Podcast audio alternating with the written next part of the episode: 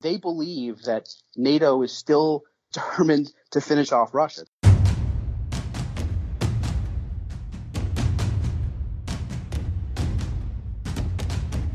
You're listening to War College, a weekly podcast that brings you the stories from behind the front lines. Here are your hosts, Matthew Gault and Jason Fields.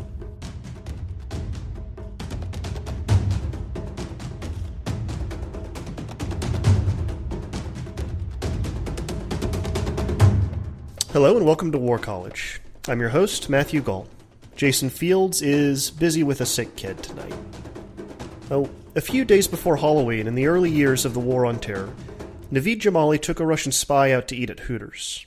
After they finished the meal, the pair walked out of the restaurant and into an FBI sting. Agents rushed Jamali and arrested him, but it was theater. The arrest was fake, but the Russian spy was not. Jamali was a double agent. He's here with us today to share his story.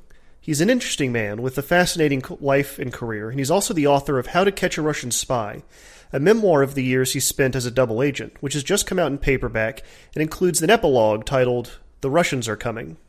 Naveed, thank you so much for joining us. All right, so my first question for you is Do you have any tattoos?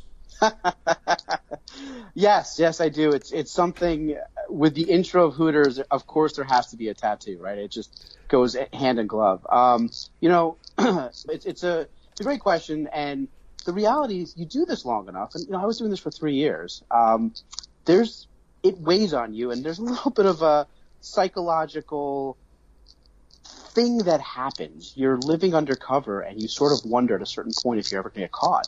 Um, so yes, indeed, I did uh, get my code name, the FBI code name, which was green kryptonite, tattooed on my forearm in Morse code, and I did it because you know, again, it's just this thing that you're you're living in this world. No one knows what you're doing, and you wonder, does anyone know that you're doing this? Does it matter? And so it was sort of a way of pushing that boundary. Towards the end of it, you sort of take a little bit of of risk, um, and it's just a psychological progression that happens with anyone who's doing this. So yes, short answer: I do have a tattoo. The tattoo is Morse code. It says green kryptonite, which was my FBI code. All right. Well, let's back up uh, to way before you got the tattoo. Uh, and you tell me a little bit about, or tell the audience rather, a little bit about your parents' bookstore. Sure. Um, so it wasn't really just a bookstore. What my parents ran, both my parents, as as, as the name Naveed Jamali implies, uh, you know, I, I'm I can't trace my lineage down to the Mayflower. They're they're both immigrants. My father from Pakistan and my mother mother from France. Um, they met met in New York, and they're both academics. And they started a small company uh, that was designed primarily to provide uh, research material pre-internet to law firms and the such, but it eventually morphed into a uh, federal contracting firm. So they would provide uh, books and training material to West Point or Annapolis or um, so that sort of stuff. So it was, it was a government contracting vehicle, and um, you know they didn't necessarily have access to classified information, but they did have access to government reports and the like. So uh, oddly enough, it just became an attraction point for, if you can believe it, the Soviets and the Russians. Okay, so they would they would come in looking specifically for documents. How did you know that they were Soviets, or how did your parents know? The story is actually it started in 1988. So, you know, there's an interesting thing, Matthew, that not many people are aware of, but there are sort of two types of quote unquote spies, right? There are those that are here under diplomatic cover, so they're they're posing at uh, you know at an embassy or a consulate, but they're known. And then there's ones like the like Anna Chapman or the 13 that were named in, in the recent indictment by. Uh, by Bob Mueller, and those are what are known as, as NOCs or non-official cover. They they don't have the the protection of diplomatic immunity. Um, these the the Soviets and the Russians were dealing with my parents and then me were in fact diplomats. So as diplomats, they were constrained by diplomatic rules. One of which is, I believe, it's 25 miles that you can travel without prior approval. This is just international law, uh, international norms rather. You can travel within that country without prior approval of the host nation. So the Russian in New York City actually have a um, they have a consulate, but they also have a UN mission. So they have a pretty big staff there because they essentially have two offices. And because my parents had a federal contracting firm in New York City, um, and it was within that 25 mile radius, my sense is that the Russians targeted them just because, as a matter of ease, it was they were able to travel freely between the consulate and my parents' office, which is on Columbus Circle. uh, in Manhattan. So it wasn't just a bookstore, but I think a lot of it had to do with just the ease of access as a starting point. Okay, so from a very young age, you are kind of a part of this world because the FBI also got involved, right? They started coming in after the after the Soviet agents would come in and asking questions. That's right. Let me let me actually, if I can tell the story very very quickly. Yeah, yeah, absolutely. Um, so the story started actually in 1988, and again, my parents had a small office, uh, not a storefront, but an office in Columbus Circle for those New York Cityites who who, who know where that is. And um, one day, a, a man walks into their office, which was odd because they didn't get walk-ins. Um, walks into the office, you know, wearing a trench coat, and asked to speak to my father, and uh, essentially said, "I want to buy some books," and gave him a list of books. They were their books with titles like on nuclear disarmament and, and you know weapons proliferation, and he introduced himself as being with the United Nations through the Soviet Union. So my father's thinking, oh, this is great. I just got someone, you know, usually I have to hustle to get an account. This is someone who just wants to come from the United Nations to, uh, you know, do business here. And so my father was asking him, you know, what kind of books and, you know, how should I ship them? And I said, no, no, no, well, I'll pick them up in a couple of weeks. You, you go order them. And he showed him his business card, but didn't give it to him, put it back in his pocket. And probably within 15 minutes, um, the man had come and gone and just left a list with my, with my dad. So my father got back to work thinking this is great, but kind of put it out of his head until maybe 15, 20 minutes. There was another knock on the door. And this time it was two other men who introduced themselves as FBI special agents. And they said the man showed my father a picture of the man who had just been there, a man named Alec Tomakin, and said this man is a Soviet intelligence officer. We'd like to know what he wanted. And my father said, you just want to buy some books. And so essentially the FBI said, well, get him his books.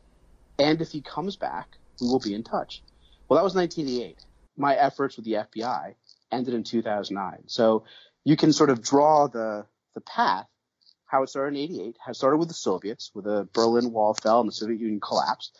Uh, the same people from the United Nations, the Soviet mission to the United Nations, now the Russian mission to the United Nations, came back asking for the same thing. So we had this long history with the Soviets and the Russians and the FBI um, that spanned several decades. And that's really sort of how it started, this sort of innocuous knock on the door uh, followed by a Soviet agent and then two FBI agents. And then in 2001, 9/11 happens. Yeah, so you know, as a first generation American, I, I would often joke that you know I could I learned to fit in, and if there was a group that was uh, determined or whose primary mission in the world was to overthrow Naveed Jamali, I sort of probably could have joined. I just wouldn't have been. I would have been like the treasurer, and always had this way of sort of getting into to groups and sort of fitting in, but I never quite felt like it. And you know, 9/11 for me was a sort of culminating point.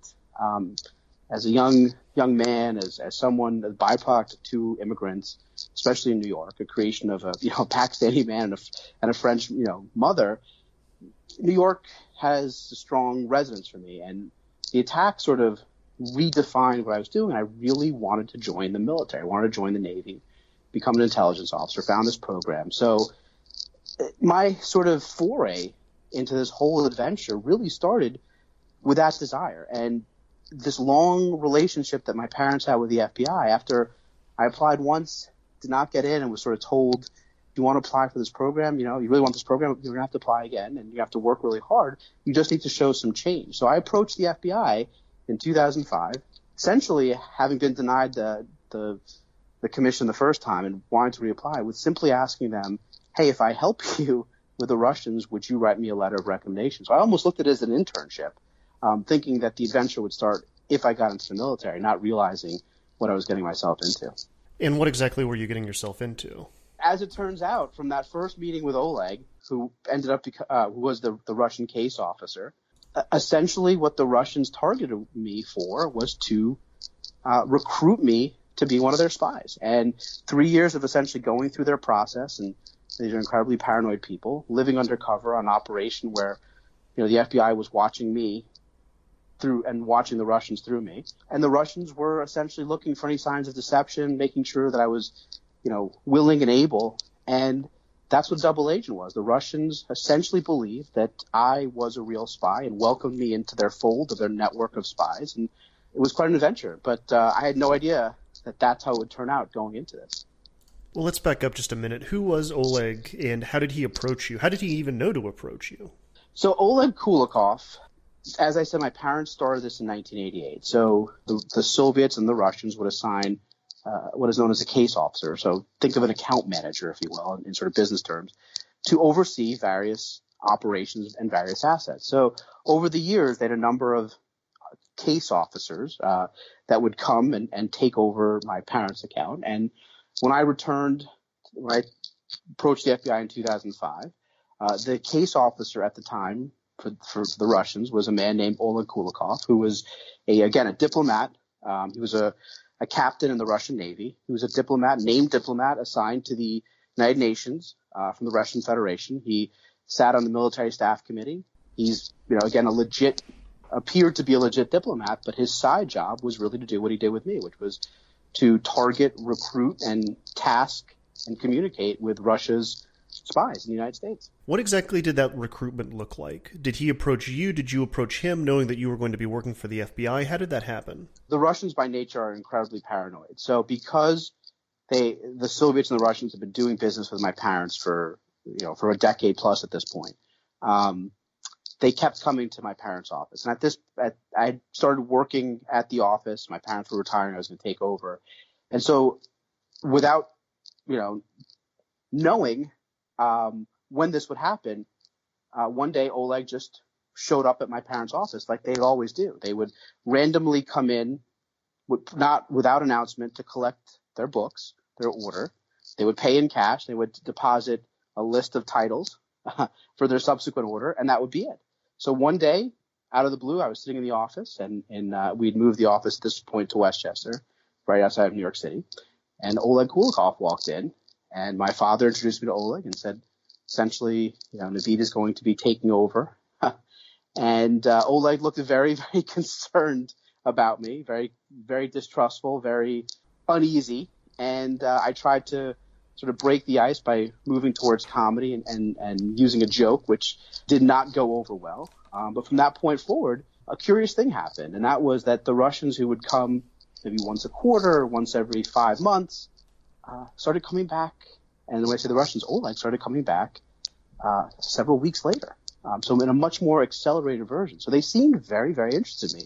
And the FBI, with their coaching, um, we started to kind of meet their demand and try to build a relationship with them. And I'm wondering, what do you do to make a man like Oleg believe in you? You say that they're very paranoid, so what kind of purity tests, for lack of a better word, do you have to pass to get in good? Well, the short of it is that they have to believe they're in control, which is very hard when you're trying to shape a conversation. So the trick here, it's psychological warfare of uh, a caliber that is is really incredibly intense because they have to believe they're driving the ship here. But the reality is you're trying to manipulate them, but they have to believe they're in fact manipulating that you.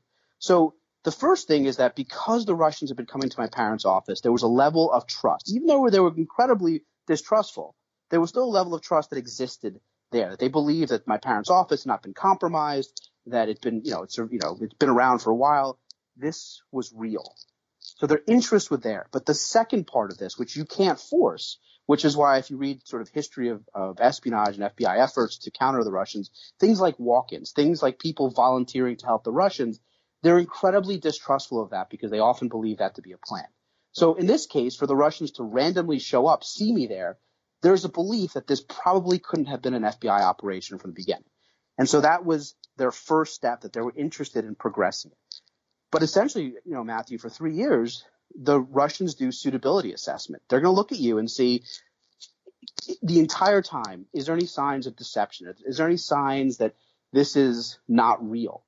And the reality is that they don't know, they might know who you are, they might know where you live, they might know what kind of car you drive, they might know where you went to, you know, college and graduate school, but they don't know your personality. So a lot of this is just absolutely required to be face to face. It has to be a conversation. These conversations were essentially interrogations where they're trying to suss out, am I telling the same story, the same one that I told six months ago?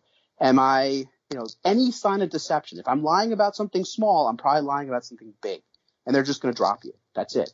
So a lot of this is just looking for any signs of deception so they can have some confidence in this. The second part, again, it just has to be, can they control you? Are you someone who's reliable? Are you someone who's manipulatable, but also um, able to to do what you're going to say.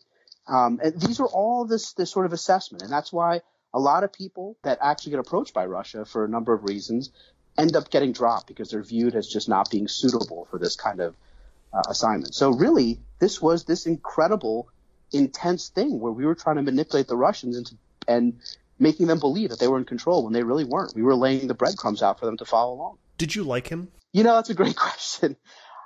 I didn't like him because I saw him as an adversary, and that was very important to build a you know a wall in the same way that he built a wall between uh, between him and I. Um, I respected him. He was incredibly good. Uh, never, you know, underestimate his ability uh, in terms of interrogation, in terms of what they knew, in terms of them following me. Never assume anything.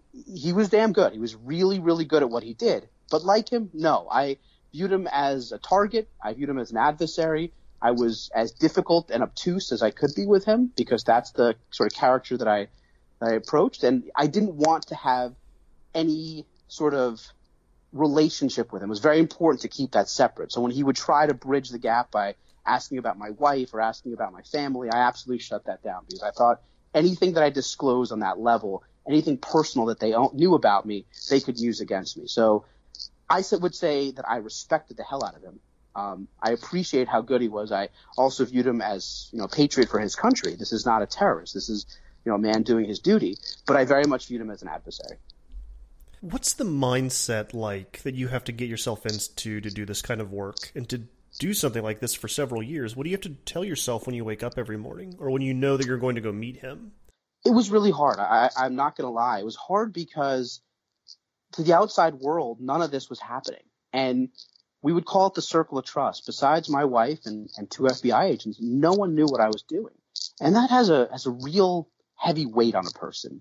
Um, has a heavy weight because there's no sense of satisfaction as to what's happening. Where is this going? Does, does it matter? There's no sort of conclusion that is, you know, from a day to day that's, that's, uh, tangible. In terms of preparing, you know, it was very important to view this as like getting amped up for playing, you know, a, a football game or I would actually watch movies and I preferred Michael Mann movies like Miami Vice or, you know, or even James, like the newer James Bond stuff just to prepare myself to kind of get a little fired up. Like I would actually look at those movies and steal the, steal the, the lines that the characters use and use those with Oleg because again, it, it was about being a separate person than you really were. You have to build that defensive wall to protect yourself. So it was like you created a character and then inhabited that character. That's exactly right. You, you, I, I, and that was very important because for the Russians, they wanted to know what was my motivation for wanting to help them. They had to understand who you were, um, what you, you were in order for them to trust you. If they understand your motivation, they can believe you. And, you know, I, my motivation was really to get the FBI to help me get into the Navy. That was really why I was doing this. That wasn't going to be good enough. So I had to figure out some other way to do this. And I came across and again, no training, there wasn't any classes or anything like that. The FBI provided no guidance. But I came across and, and the readings that I did in terms of studying as much as I could about this, this great acronym called MICE, uh, M-I-C-E. Uh, money, ideology, coercion, and ego. Those are understood to be the sort of four pillars that motivate people to spy. And I looked at that and I said, okay, well, Oleg knows who I am. He knows my name. He knows all these factual things about me, but he doesn't know what kind of a person I am.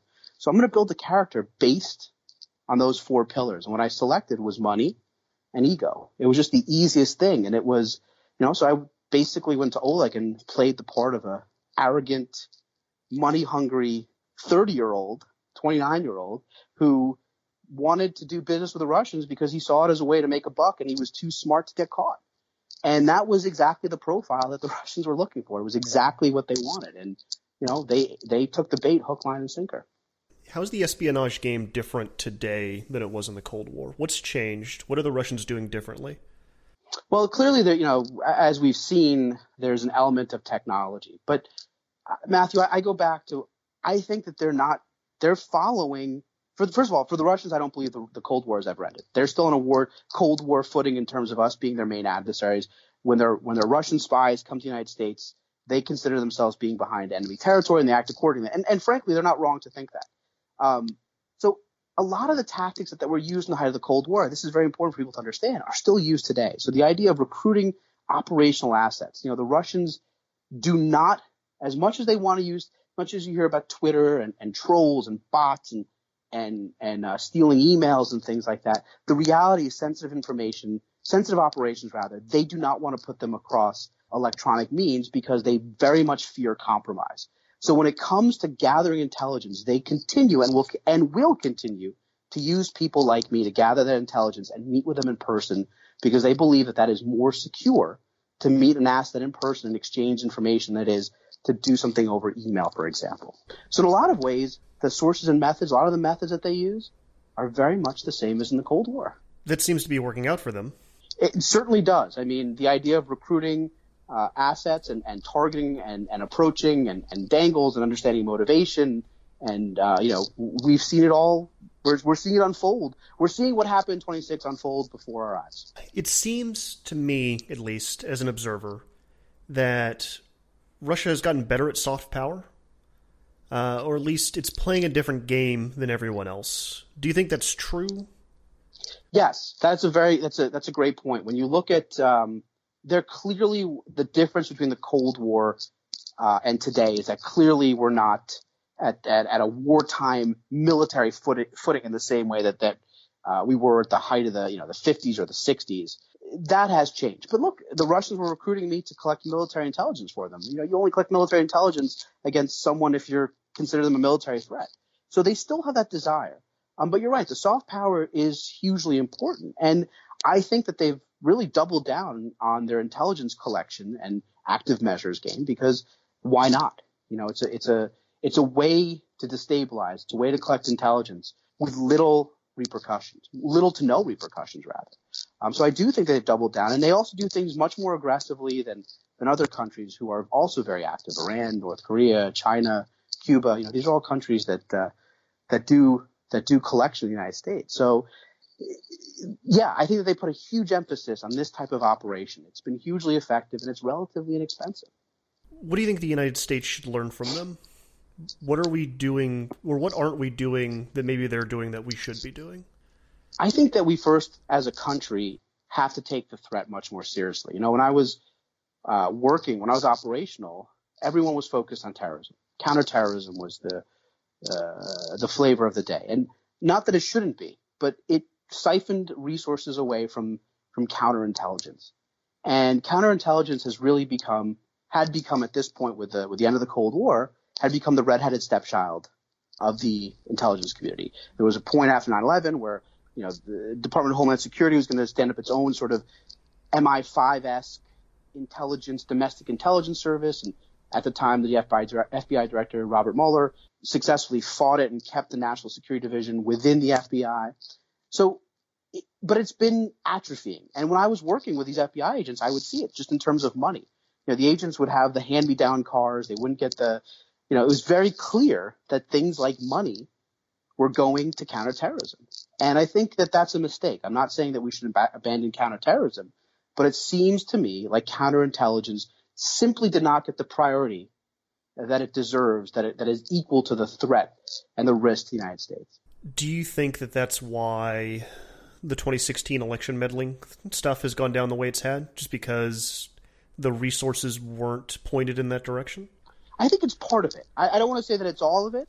You know, as you saw from the Mueller indictment, uh, and this is an unclassified indictment. You know, the stuff that they released, it, it's pretty pretty impressive when you think about it. When you think about what the intelligence collection was, intelligence community rather, was able to collect and surveil against the Russians. I mean, they really had this stuff being viewed. So I do think there is part of that. I think that part of it is political. A large part of this is political rather than it is just resource wise. I mean, the acceptance of Russia and, and frankly other, you know, again, China, North Korea, Cuba, Iran, the acceptance that intelligence operations against the United States are going to become a thing as countries decide not to use hard power against us. No one wants to go to war. This is a this is a convenient, easy, low risk way to impact your your adversary. So I do think part of it, leading up to 2016, was not just the some atrophying of the counterintelligence community, but rather politically a failure to respect the threat that Russia poses in the intelligence realm. Why do you think there's been that failure? I mean, I, I feel it, you know, as somebody that's been covering conflict in Russia for uh, a while now. I feel that. I feel like people didn't take it seriously until you know this. We, we because we won the Cold War, man. No one wants to admit that we may have won the Cold War in a sort of militarily sense. You know, they they call it um, war termination. We declared victory. The the Russians also declared victory, or they didn't declare the war over. We declared victory and the war was over. Uh, the Russians remained on the intelligence side um, as the U.S. and NATO and democracy as their main enemy. They that's so everything that they do is aligned, and that's their national interest. Everything they do is aligned to that. I, I think that we've put ourselves in a position that uh, you know capitalism prevailed against communism, the free world prevailed, and that's why the Cold War ended. And the reality is that there's truth to that, but there's a much more real, real politique way of looking at this, which a realistic way of looking at this, which is Russia still exists. It might be smaller, but it's still aligned very much in sort of this Soviet uh, approach to the United States. Uh, they're not looking at us as, as you know, as a friend. They're looking at us as their main adversary. Did you happen to watch? We're recording this, by the way, on March first, uh, and I guess what would have been last night, kind of in the middle of the night here in the U.S. Uh, Russian President Vladimir Putin addressed uh, uh, the legislators and gave a two-hour-long speech. Right. Uh, did you happen to see that? I've I've seen clips of it, and I think that it's the tone of it is exactly what I'm saying. There, mm-hmm. the the bluster of you know threatening weapons. You know, I think Americans don't understand how how much NATO, for example, is something the Russians and, and, and democracy, for another, the Russians fear. They see these former Soviet states either becoming part of NATO or becoming uh, democracies, and they see, and Putin himself sees that as a threat. I mean, he he sees NATO in this Cold War picture at his doorstep. We don't because we have the the benefit of two oceans. He doesn't have that same vantage point. He's it's not this isn't Sarah Palin. I can see Russia from my house. This is Vladimir Putin. I can see NATO at our borders, and that that really worries them. They believe that NATO is still determined to finish off Russia. The, the, again, the Cold War's never ended. So uh, it just tells you their tone, their intent. And we have been ignoring that intent. We've been ignoring the threat. We've been deprioritizing that Russia has, has said over and over again. They view United States, they view a nuclear armed NATO alliance, they view democracy as a threat. It's as simple as that. And they're going to act accordingly. I want to ask you something I ask everybody that comes on here when we talk about Russia that's a Russian expert. What does Vladimir Putin want? And what does Russia want? And are those the same thing? Yeah, it's a great question. That's a Vladimir Putin would say that what he wants is what Russia wants. I, am sure of that. Um, but I don't think I don't think that's the case. Uh, I think that Vladimir Putin is very, very worried about Vladimir Putin staying in power you know, look, Vladimir Putin is essentially a Slavic Saddam Hussein. Um, you know, despots don't uh, fade away to Boca or retire to Boca to live out their days. So there is a legitimate concern with Vladimir Putin that if he's deposed or he leaves office, that uh, it's not just that his power wanes. You know, I think there's a legitimate concern. Here. I don't see that he's ever going to leave power totally willingly. So there's part of it is self-preservation. Um, that's Vladimir Putin. Now that's clearly not what Russia wants. I mean, uh, you know, it, it's sort of like China. The Russians control state media, they control the internet, they control news in, in a in a total way that we are not used to. Um, we've seen disinfo- disinformation here in the 2016 with the Russians, you know, pushing certain news stories, but that's not what Russia is. It really is a controlled vacuum of information. I think that Russian people you know, they want, they just like, like Americans, they want to live their lives, be prosperous, you know, and, and safe and, and raise their children. That being said, I think that they are being sort of fed this propaganda. There's no doubt about that internally.